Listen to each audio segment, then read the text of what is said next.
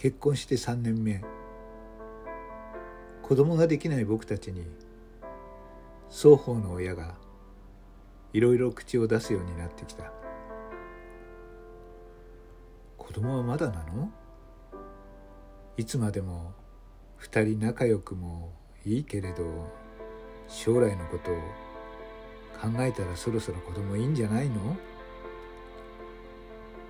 遠回しに。いや遠回しではなく孫の誕生を催促されている。僕も和美も決して子供を望んでいないわけではない。逆だった。望んではいるけどできなかった。何か原因があるのかね。病院行ってみてもらえれば気遣うように見えて僕らを傷つけるデリカシーのない言葉だった。お互いにその原因を知りたくなくて僕らは病院には行かなかった。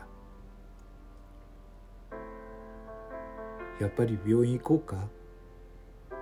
親も望んでるしはっきりさせておいた方がいいよね。彼女の言葉を僕ははっきり突き返した。大丈夫だよ。子供がいなくたって僕らは幸せだ。自分たちの幸せは自分たちで考える。